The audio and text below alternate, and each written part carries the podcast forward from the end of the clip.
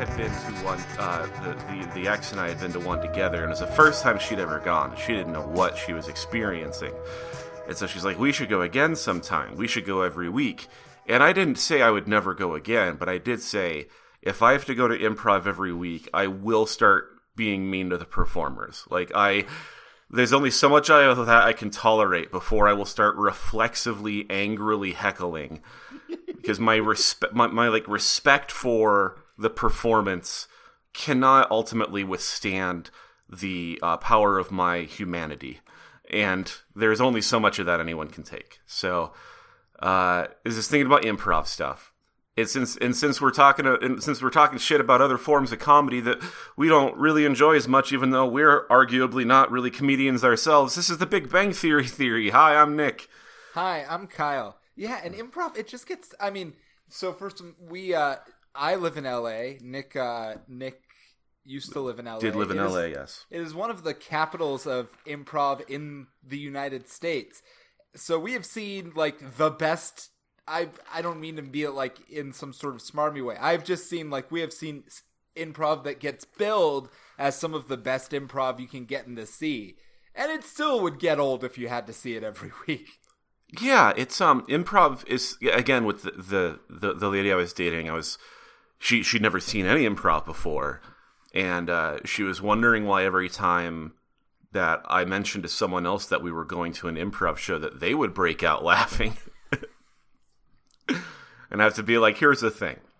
We're probably gonna have fun no matter what, all right? But it's also true that like 0.06% of improv is actually funny. like it's um a lot of people will laugh I think due to the awkwardness of semi strangers trying to make each other break during scenes, but uh yeah, it's Kyle's right. It's you, you can even the greatest of it uh which we we had regular well he does and I used to have regular access to. It's like all right, I'd, I'd like some real jokes now, please. That'd be great. Um, Yeah, that's not a reason. There's a reason most of these people, the second they get a chance to jump off the improv train and jump into scripted comedy or or like SNL, they immediately take like either scripted sketch comedy or just scripted sitcom comedy. Everybody jumps at that gig, which tells you how rewarding the craft of improv is, even to the people who practice it most of the time. Yeah, it's it's an excellent skill. Uh, there's a real cult like feel around it, which is always bizarre, and there's too many. Uh, just like any field, there's there's too many bright shiny people who think they're they're great at it and, and need reality to to disabuse them of that notion. Um, but that's not what this show is really about. This show is about watching another show, The Big Bang Theory, a show about nerds, and we watch it because we're nerds, and we decide whether or not they're getting the nerds right on it. And I think over the years we've realized that maybe they are, but it's still it's still hurtful. Um, even though it's a fine, mostly innocent. I, you know, I take it back because it's a fine, mostly innocent show. No, it's a very often problematic show, uh, especially this day where they uh, t- today's episode throws in as much like pseudo ironic racism as it can, while Sheldon's mom is in the episode. Yes. Um, Which, oh, well, go ahead and summarize the episode, and then we can talk about it. Yeah, I was thinking about uh, whether to do a real episode summary or, or one of my five second summaries, and I think the five second one is more appropriate because. Uh, so this episode is season five, episode six, called the the rhinitis revelation. So called because near the end of the episode, Sheldon gets a cold. That's the only connection there is there. But this episode is really about it's um Sheldon's mom uh, is coming to visit. Is is at the beginning of the episode? She's already in town. She's hanging out with Leonard and Sheldon in their apartment. Uh, but as they're talking about what they want to do while she's while the mom is in town, it immediately becomes clear that mom kind of wants to do stuff that she wants to do and doesn't want to take care of Sheldon the way she's been taking care of him since he was a baby, which is exactly what he expects. So like she just gets off the flight and he's like, "Oh boy, oh boy, I can't wait for you to make me fried chicken immediately." And Leonard's like, "Maybe she wants to go out and get something to eat." And so, um, rather than doing a full plot summary, this episode really just is about Sheldon is trying to accept that his mom is an independent person that has wants and needs. That's what it's. That's the whole gist of the episode. Uh, and so, you know, let's go ahead and pick it apart as we normally would, but that's that's the bulk of it. It's different examples of Sheldon not understanding why it is that his mom does not want to do 100% exactly what he wants to do. Um, but to to take a step back to before I started the summary, uh, Sheldon's mom, uh, who I keep calling that because I can never remember her real name in the show, uh, is a delightful character. She's uh, charming and supportive and funny, but to lampoon the, the southern roots from which Sheldon was was was born, uh, she is also incredibly casually ignorant uh, and specifically racist all the time. And so I don't have a problem necessarily with well, I was gonna say, I was gonna, I was like, I don't necessarily have a problem with the jokes, and I'm realizing that's not true. Like, for example, the the one that actually did kind of get me, where I was like, what the fuck, was uh, halfway through the episode, uh, Raj, Sheldon, and Leonard go back to the apartment after going out to dinner, and they see Raj lying on the floor in front of their uh, apartment door, uh, drunk with a six pack of beer next to him, and Sheldon's mom says something like, "Oh, I thought it was uh, our Indians who who had the problems with alcohol," and it's like, ah, ah, not great. And so there's about five or six of those in the episode, uh, and they are not specifically about uh, Indians or Native Americans, but just about whoever. And I, the the thing that it made me think most of it for comparison was like Family Guy Except I don't think this show is quite as egregious in Family Guy when it comes to like making fun of people. Where, you know, at least in this show, Sheldon's mom is a consistent character, and so she's consistently shitty. Where I think like Family Guy's version of like racism or any sort of like ableism or anything is it's it's always trying to be ironic when really it's just uh, um, buttressing the stereotype it's pretending to make fun of. Uh, anyway, so I don't know. Uh, maybe I'm getting too too heavy into picking apart the racism immediately into this episode. No, no, it's here, here's what I'll say. Um, as you stir your drink, I was I was hoping it wasn't too loud, but hey, no, Foley, fine. Foley. Yeah, relax, chill out. You're with you're with Nick and Kyle. You're practically on vacation. Grab a mojito. Grab a margarita. Chill out. I mean, it's true that no one's listening to us has an active or busy lifestyle. It's we, we're for a relaxed class of people. So there are two things about the ra- we've talked about part of this before. I think the last time Sure. I think that Sheldon's mom was, which is, I don't get why anyone ever thought that it was okay to have a character say something offensive and then have another character just say, "Oh, you know that you're not really allowed to say that." It's a, like I don't get exactly how they think that the second it's like it's like you can't make someone say the N word and then have someone else say, "Well, we don't say the N word now," and then be like, "Oh, you really Yeah. showed that lady on the show who you wrote both parts of this exchange for about that." Like it doesn't, it barely, frankly, works when you actually do that like in a straight laced sort of b- very special episode way. It's tricky, and when you just do it for the sake of of oh, isn't it funny that the white lady from Texas uh, has no regard for our uh, political correctness. I mean, actually, I guess that's what's slightly annoying about it. Is it feels like the real joke isn't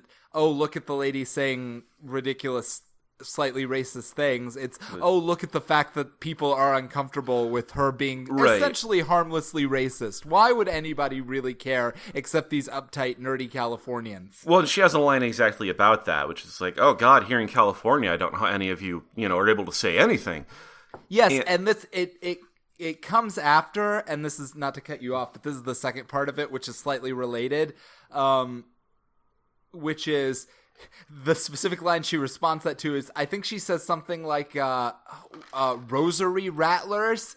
And yes, when they go in, when they go into a church while touring the city, yeah, I guess they that's what she refers to Catholics as. and he and he's like uh we just say catholics here to which she says that to which i'm like you made that no one in the history of weirdo racists has ever called a catholic person a ro- like of all of the we I, well maybe i'm wrong The- Well, no, I, I have the same feeling. It's like that's the weird one to correct somebody on.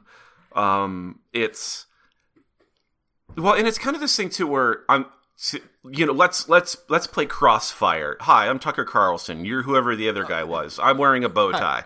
Hi, you're ruining America. Oh yeah, uh, my my face is always red because I'm I'm so angry that anyone else around me. Um, you know, I, I couldn't think of anything funny. The I- world I- would be an objectively better place if Jon Stewart had shot you in the face back in 2006. Yeah, that was that's really everyone's mad at Tucker Carlson. Everyone should be mad at Jon Stewart for having not strangled him to death when he was, he was within right arm's length. room with him.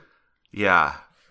Um but so with the thing with like the rosary rattlers, I this is the, the Tucker Carlson in me coming out. I think there is sometimes a degree of being careful that I think is worth making fun of. And so like maybe this isn't a fair example and maybe there's a larger community that's going to call me a piece of shit for for saying this but so I used to work as a as a disability rights lawyer and I was in a room full of people and we were talking about uh, a hospital a state run hospital and whether they would allow anyone to use electric wheelchairs and somebody jumped in to correct me and said I, I prefer the term power chair and I was like well you're the first person I've ever known to prefer that. And I feel like I'm being corrected for something that's not really a thing. And I don't know if I should feel bad in this situation. like, I don't want to feel bad just because, like, you, the person who uses the chair, has a preference.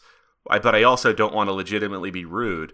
And so, to tie that back to the episode, when they're inventing things like the term rosary rattlers, that's where I'm like, yeah, okay, you know, someone might get offended at that, but like, it's not real, so who who cares? Well, but not only is it not real, but it sort of undermine. Like again, it's something. Basically, the Big Bang Theory gets away with.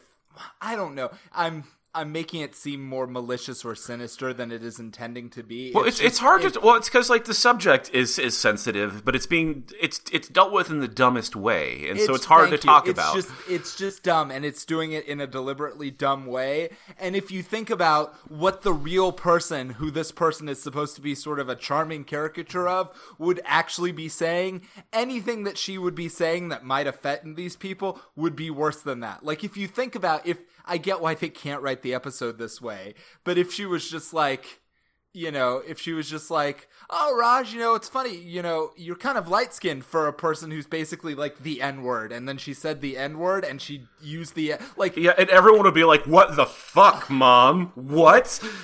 I mean, in some ways, I don't. I this is.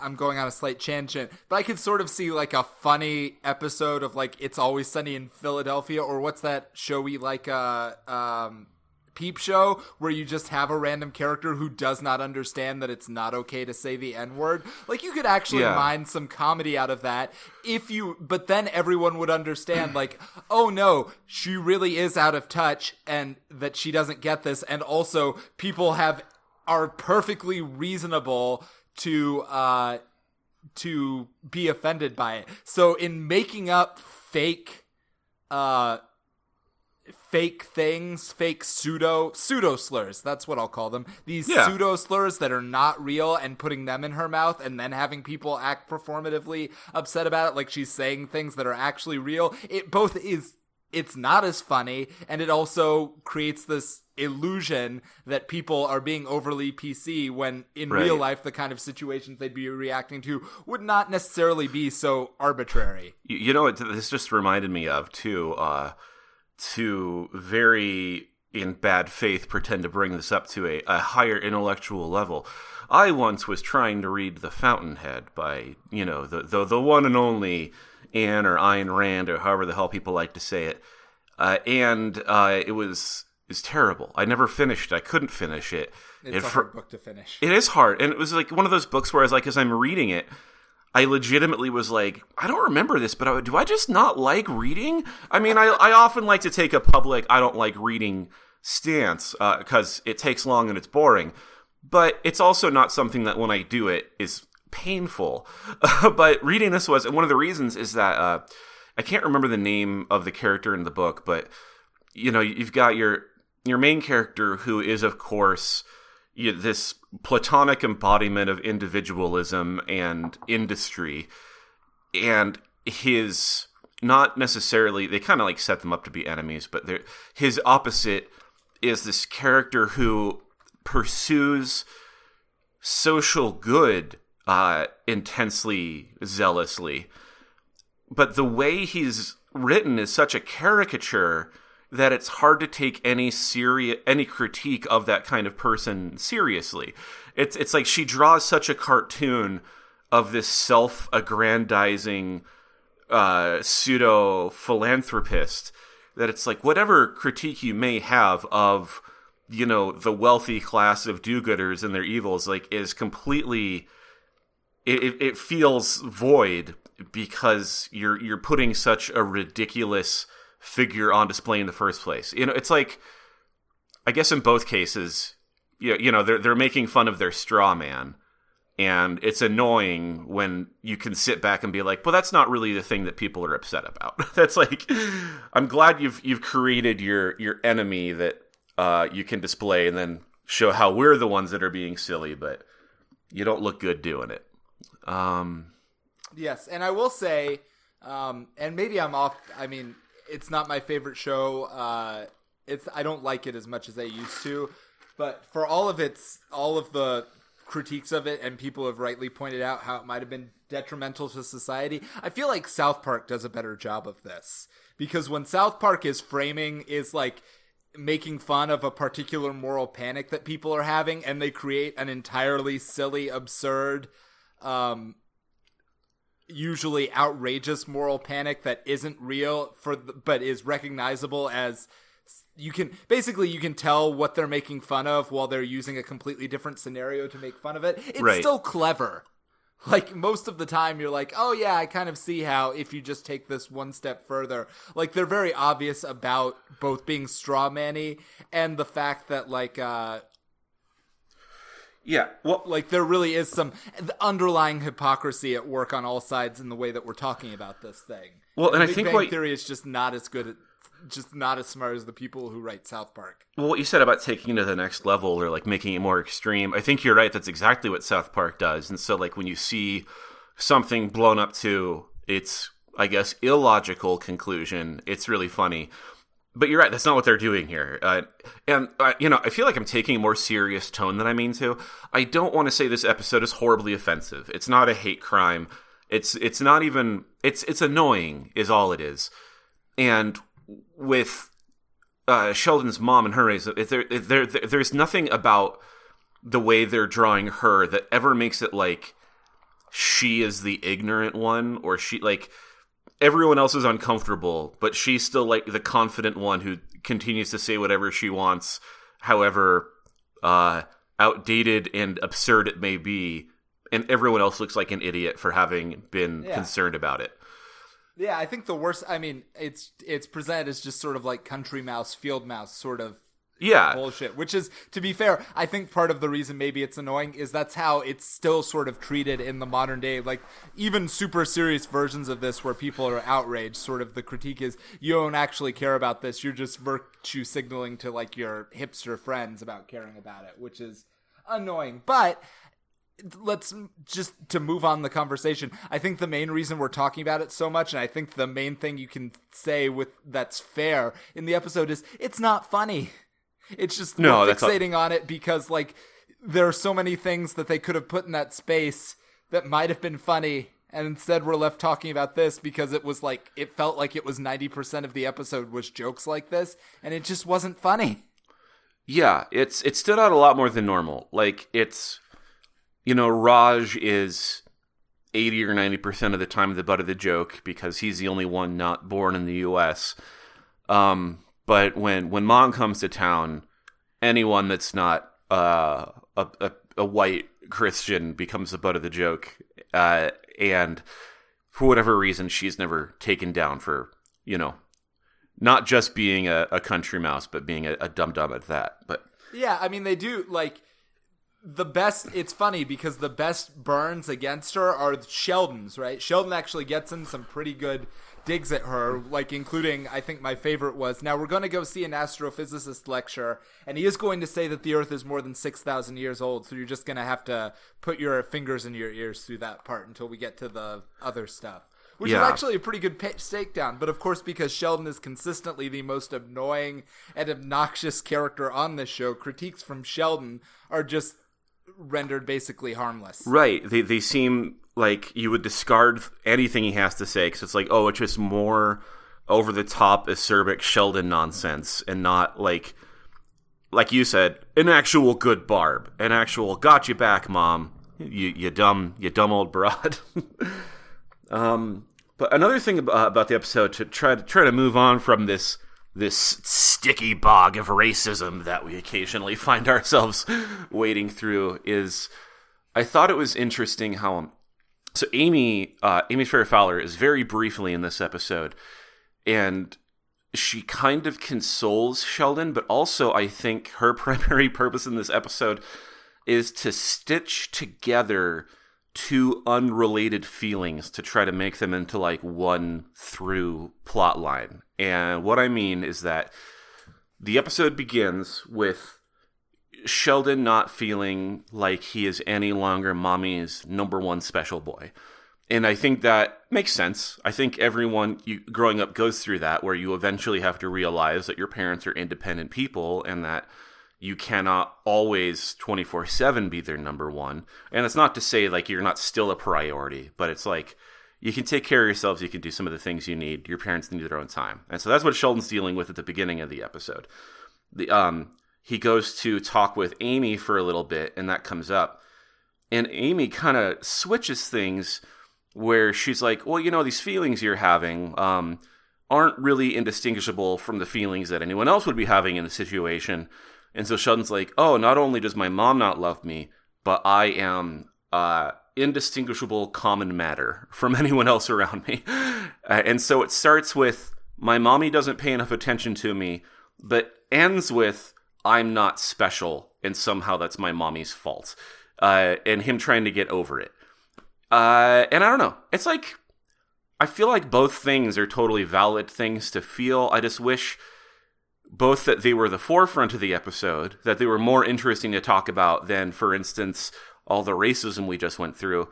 Um, but also, I don't know. I think it'd be fun to address it because, like, Sheldon, uh, one of his primary character traits is that he does tend to believe that everything in the world revolves around him because he is so special and advanced that why wouldn't it? And then to have to like accept that, you know, your own mom needs her own fucking time every now and then. To really like focus in on that and how Sheldon tries to become more independent or or not. Maybe he really digs his heels in and it would have been a different episode where he becomes like more and more childlike as his mom tries harder and harder to break apart. But yeah, uh, that's what happens with the rest of the episode, everybody. I don't. No, I think that's I that's actually a really good point. I mean, I've talked about my pet lens through which to view these characters, which is all of them represent different stages of arrested development. yeah. And uh Sheldon's is definitely like the like the six to ten year old range or six to eight year old range. He's like the little kid who can talk, the precocious little kid who can talk but has no uh empath- ha- hasn't developed empathy for other people yet. Yeah. Um, and so, yeah, in that sense, it is interesting that the show tries to tie together like his general narcissism with the specific narcissism he feels towards his mother. And you're right. You're right. It would have been a much better episode if they had actually focused on that. That could have been cool. Anything about the actual episode that you would still like to discuss? Um, no, not. I mean, general stuff about the. It's weird.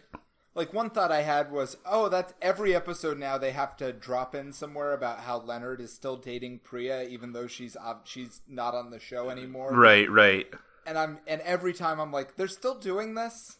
It's Like it's just tiresome. Don't, I don't know what they get out of like having that be part of his character, and it's become in a weird way because there haven't been many Leonard centric episodes recently. It's become like his tri- his like defining trait recently is like he's the dude whose girlfriend lives in India and he only talks to her remotely. And I just Yeah, well, and I was thinking why. Well, and on top of that, because the series was initially premised off his interest in Penny, uh, with him attached to the ever distant Priya, Penny hasn't had much to do. She doesn't have her own character stuff going on. And so I realized this episode, um, now that she's back a little bit more, uh, that I missed her. Uh, and the only interesting thing with her that really happens, though, it's not even interesting. This is how starving I am for drama. Is in the scene in the church. Uh, Leonard makes some sort of crack, says something. I don't remember what the hell it is when he's sitting next to Penny. But then afterwards, he noticeably scoots closer to her, and Penny gives him a look. So watch out, watch out, everyone! Hot Big Bang Goss coming. I mean, this this happened in real time like ten years ago, but watch out, it's gonna get spicy. Um, yeah. What else? Uh, Sheldon's mom makes a bunch of nice dinners and makes me jealous. I like making nice dinners. I, I, I should start cooking for people again in these post-COVID times. Oh, speaking of Penny, uh, Sheldon's and Sheldon's mom being she's she's oddly slut shamey of Penny in this episode. in She does basically call Penny a hoe. Yeah, that's I. I made a note of that.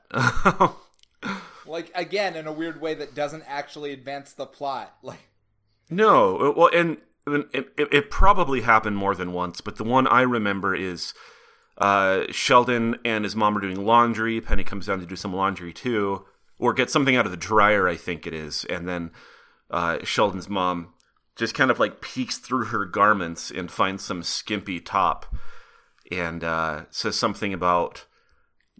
I don't remember what the actual phrase was, but I feel like it was like why buy the amusement park when you can ride the roller coaster for free or something like that. yeah, it's like do you think the reason you can't find is uh you can't find a life or a regular part like a long-term partner is because you let all the guys get on the roller coaster without buying a ticket first. That's right. which is a weird metaphor. But I mean, maybe where she comes from, roller coasters are buy the ticket. But uh, I like that idea because, like, so yes, you do usually need a ticket and or need to wait in line for a roller coaster. But what if a roller coaster just came and went on its own schedule? yeah, that, everyone would love that roller coaster. Yeah, and and the people to get on, no tickets, no lines. It was get in while you got a chance. It's gonna stop for about thirty seconds in between rides. You know, you're lucky if the people that were just on it can get off in time for you to get on. Uh, that, I want a battle coaster. I guess is where this is going. Uh, Uh, what's a battle coaster? it's a roller coaster, but you have to fight to get on it, and maybe also nothing straps you in. And so if you don't, you know, I don't, I don't know why it, it's like uh, I hadn't been on a roller coaster until I moved to LA because we just don't have them in Montana. They're against the law. There are some things that are so mechanically advanced that we know that they're an affront to God. We won't have them, such as going upside down on a loop. But um, I like roller coasters. I learned, uh, but I still hate Ferris wheels because uh, the height of a roller coaster I'm apparently fine with so long as I'm strapped in. But if I'm not strapped in, I'm like, there's nothing stopping me from leaping to my own death. And I don't trust myself not to do that. So this much more chill ride actually terrifies me. Uh, there wasn't really a point to that, I guess, other than I was still thinking about roller coasters. Uh, what else? I don't know. Do we want to get into nerd shit? There's. I I feel like. Oh, I guess Well, the. we, we've been rating these episodes, which I We have because been. Your rating ep- uh, system is absurd, but uh, if you want to go ahead and rate this one, Sure, I'm going to rate it relatively high in spite of us complaining about it so much. And that is because, honestly, it went down smooth. Uh, like, to be annoyed by Sheldon's mom's racism, uh, though it was kind of the defining feature of the episode, the truth is that she is still a charming character. Uh, played by Laurie Metcalf, who is great. Uh, it was just, it was a mildly annoying episode, but uh, she's great. And so I'm going to give it an 8 out of 13 stars. oh, Uh, I remember one more thing I wanted to say. Um, I'm gonna give it like four out of eighteen or whatever. I'm giving it half your rating just because I didn't. I just found it boring, but uh, and tedious. But this episode, the only times you ever see Raj talk to uh, Sheldon's mom is are when he is three sheets to the wind, continuing my theory that Raj secretly has a huge horn dog crush on Sheldon's mother. I mean, I I not so secretly have a bit of a crush on her. What if that was like one Raj's one exception? What if he just didn't feel uncomfortable around milfs? Yeah, that was. That, is this, again, that would actually be an interesting character trait. It, it wouldn't be like it would be pretty boring in the long run, but it would be something to explore with the character. yeah, yeah. Well, that's uh, something to think about as we write our own crossover show, trying to get Raj onto Milf Island. Uh, but anyway, let's move on. Island. That was originally what they were going to call Cougar Town, but uh, they decided to set it in Florida instead of Rhode Island, so they changed it. Is that true? Please tell me that's true. No, I'm just making a joke. No, don't tell me you're making a joke. That was such a good joke. I want to live in that world. All right. Well, we've had some fun. Kyle liked this episode a lot less than I did, which is reasonable because it wasn't a very good episode. Uh, I I think this was the the light beer of episodes, where it's there, it's good enough. You know, you probably won't be too sick the next day. But now we move on to the part of the show where we recommend things that we uh, actually enjoy, not just because they are part of producing content, but because uh, we they keep us company when we're spending time in our, our shameful, shadowy dungeons of nerdery. And so, Kyle, uh, I've got a, a short one this week. Uh, okay. Uh, so I've been playing a couple of things, but nothing really new. And I, I even worry that I've recommended this recent, uh, not recently, but I've recommended before, I think. But I, uh, not a game this week. I am recommending instead uh, the Netflix sketch comedy show. I think you should leave by Tim. Uh, well, it's not by Tim Robinson, but it's I think created by and primarily featuring Tim Robinson. And the reason my recommendation is short is because uh, it is a sketch show, and so there's no driving plot device. It's just funny ideas all thrown together. And I don't even want to describe any of the individual sketches because I don't want to ruin them. But what I can say is that um, when I first saw the show, I wasn't really into it because it seemed a little bit too off the wall for me, which I don't know if that makes sense, but it was like every scene, almost every scene, um, it's like a countdown timer until somebody goes insane. And then you just, and then there's a, a secondary timer until everyone else buys into that insane person's reality.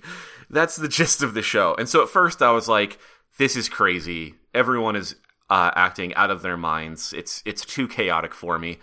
But I think if you just let it let it flow over you and accept that you're in a different world and that Tim Robinson, you can tell just from looking at him that he's a legitimately insane person. That uh, that it's I I have really come to enjoy it uh, with time, and the reason I'm recommending it now is that the, the second season just released on Netflix, and I haven't finished the second season yet. I only got a couple episodes in. Um, I will ruin one sketch. It's not really ruining it. It's just, just I'll just describe the premise. But for example, um, one of the, the newer sketches is Tim Robinson's character is part of a haunted house tour, but it's the 10:30 show, and so the tour host uh, tells everyone that hey, you know, no kids are here, and so we can say whatever the hell we want. And so Tim Robinson's character is like, oh, it's like jizz and horsecock. And so it's I could talk about weird little fuckers coming around with dingleberries coming out of their asses out of the walls and uh, the misunderstanding that he has about what seems to be a pretty obvious rule. Uh, also, you, if you haven't seen it before, but you spend time on the internet as you're watching it, you'll probably be like, "Oh shit, that's where like a hundred different memes have come from because there's so many bizarre images that that speak so loudly. But yeah, uh, that's my recommendation. Uh, I think you should leave season one and or season two. Your turn, Kyle. Okay. Um. So, by the way, I've just started watching that, so I thought it was a little intense myself, but I'll try to stick with it to see if it. It's Uh, I don't even know if it's sticking with it or if it just needs time to like settle. For me, I just needed time to comprehend what the fuck I was watching. But it, it, it has, yeah, I'm, I've warmed to it intensely. So sorry, go ahead. Because I've definitely done that thing, by the way, where I was embarrassed to uh, pull wrong way on a door, and I've ri- and I've broken a door off of its hinges. So um, Sweet. not during a job interview, but just in general, like not realizing that the reason it was sticking. I guess not not because I knew it was wrong, but you know, I was like, ah, for some reason this door just doesn't want to pull. It must be stuck. I got to pull it a little harder. So This sounds like a protracted humble brag about your your intense arm muscles tearing doors from their hinges. Anyways, um, any humble brag will be will be uh, ruined by my recommendation. I am recommending this week the game Doki Doki Literature Club. Okay, so as we're going into this, Kyle, I'm glad you're laughing at something that I don't because I I've downloaded Doki Doki Literature Club. I've been told it's a great game to play, but I think I've come to accept I'm probably just never going to play it. And so, listeners, whatever Kyle is about to say is probably going to be at least a little spoilery. But please educate me on whatever is so great about this thing that I'm supposed to play. Yeah, I mean, so I'll say there are a couple of things about it. Um, so first off, Doki Doki Literature Club really only makes sense if you understand that it is essentially a deconstruction of a genre of video game that it's possible that Nick that many of you have never did wasn't aware existed and definitely have not played. Um, the larger genre is the visual novel, which is a genre that came out of Japan, which is basically, long story short, it's mostly like the cutscenes between what you would think of as a video game. It's basically their choose your own adventures, just lots of. It's like a, it's like uh, not even cutscenes. It's like if you were playing uh, an old like JRPG, like the scenes where the two characters are talking to each other. Um, and that was the whole game. And occasionally you could make some choices that would like alter the story, but at no point in the story do you ever like fight monsters or anything. You're just basically reading a story and making some small choices about how the story plays out. But even those are pretty arbitrary. Uh, and a lot of the times you're just reading a story with like some maybe voice dialogue.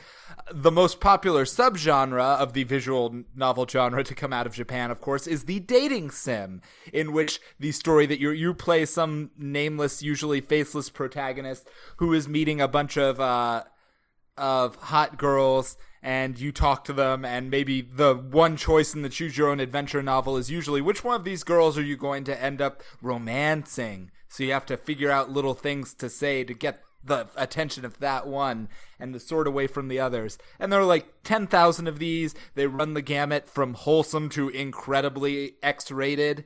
Um, they have a whole set of tropes um, related to them. This is where, if you've never heard, like, if you've seen anime, you might be familiar with some of these tropes anyway. But, you know, if, if you wondered, like, where the term tsundere comes from. uh, you know, it comes from visual novels. It's a character who acts like they hate you, but really they love you. They just can't let their pride go and express Yes. that. But So- steamily standoffish. What's interesting about Doki Doki Literature Club is on the surface of it, it is a very, very straightforward, deliberately stereotypical uh, dating sim. You are a nameless protagonist, or actually, you can give your character a name, that's important, but you are a character, you're in high school, you're going to school with your childhood best friend who you've been friends for years. Is there something there? Is there not something there? Who knows? You'll have to figure it out.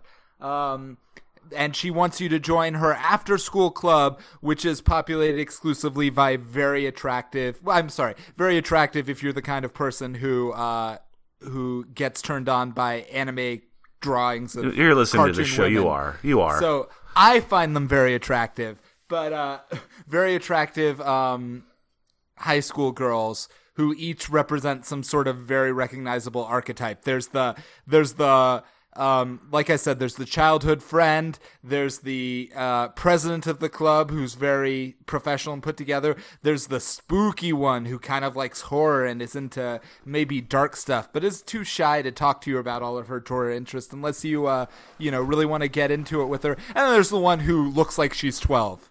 Less said about that, the better. Um, and so, uh, yeah. So in any other game, you would basically you would go to the after school club and you would take turns talking to the different girls and maybe you would select one of them to spend more of your focus and time with and eventually a love story would develop between you and then the game would end. And that's how this game looks like it's going for a surprisingly long time. But they're just the more you play the more weird little hints there are that something's not quite right with and it's hard to yeah, it's hard to go on without out spoilers, but um basically there's something going wrong and I don't mean in the sense that like there's a secret serial killer or something like that. It's more like, you know, uh like the late season twin it's like there's something wrong with the world. It's like this is not the kind of game or setting. Some some mysterious and sinister force is manipulating uh the whole world that you are stuck in while you talk to these characters. And probably the best example of that um, that I can take of that won't really spoil anything is something kind of one of the first like kind of dark and fucked up things happens. And uh, normally, what you would do in a game like this, if you made a mistake, right? What would you do? You would go back and you would reload the game. That makes sense, right? You do that in, in I guess, other games. Yeah, classic save scumming. yeah, you save scum, right? So something kind of messed up happens. You're like, oh, that was not the way I intended for that interaction to go. So you go back to load your saves, and your saves are gone. I like that. I like that just- a lot. There's you you can't reset. You just have to keep going forward. And there's a whole bunch of stuff like that.